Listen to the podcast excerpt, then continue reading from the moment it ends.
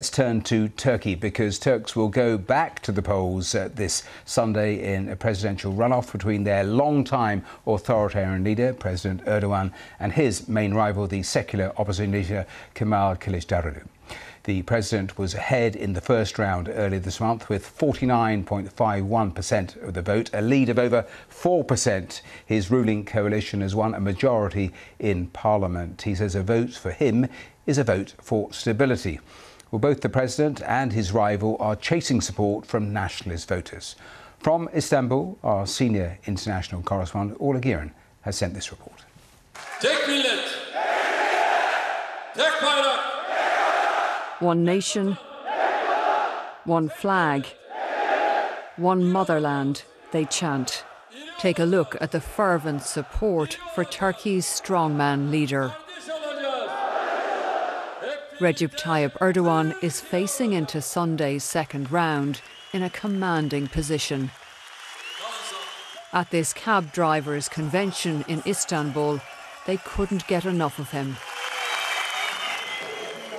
We meet Kasim, a fan of the president's nationalist message and track record in office.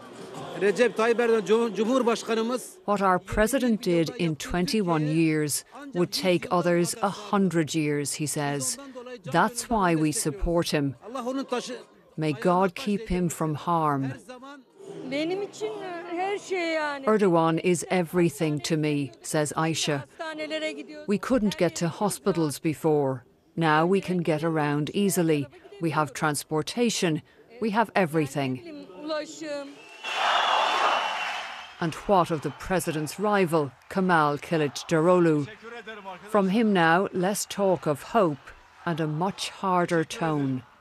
Buradan ilan ediyorum. I declare, he says, as soon as I come to power, I'll send all refugees home. Ben iktidara gelip That includes more than 3 million Syrians. It's a campaign pledge that goes down well here. Whoever is Turkey's next president, nationalism is already a winner in this election.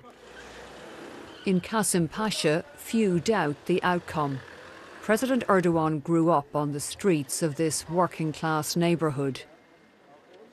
At the corner shop, opposite his old home, Semihat tells us he brought freedom for religious conservatives like her.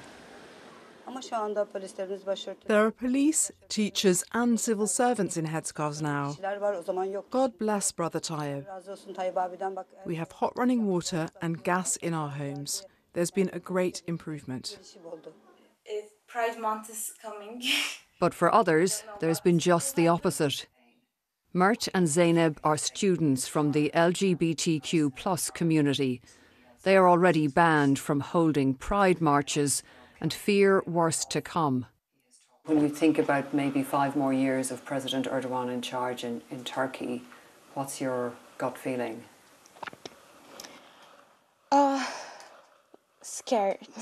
I'm scared. Um, we will still do something and we will still fight, but I don't know how hard they will attack this time.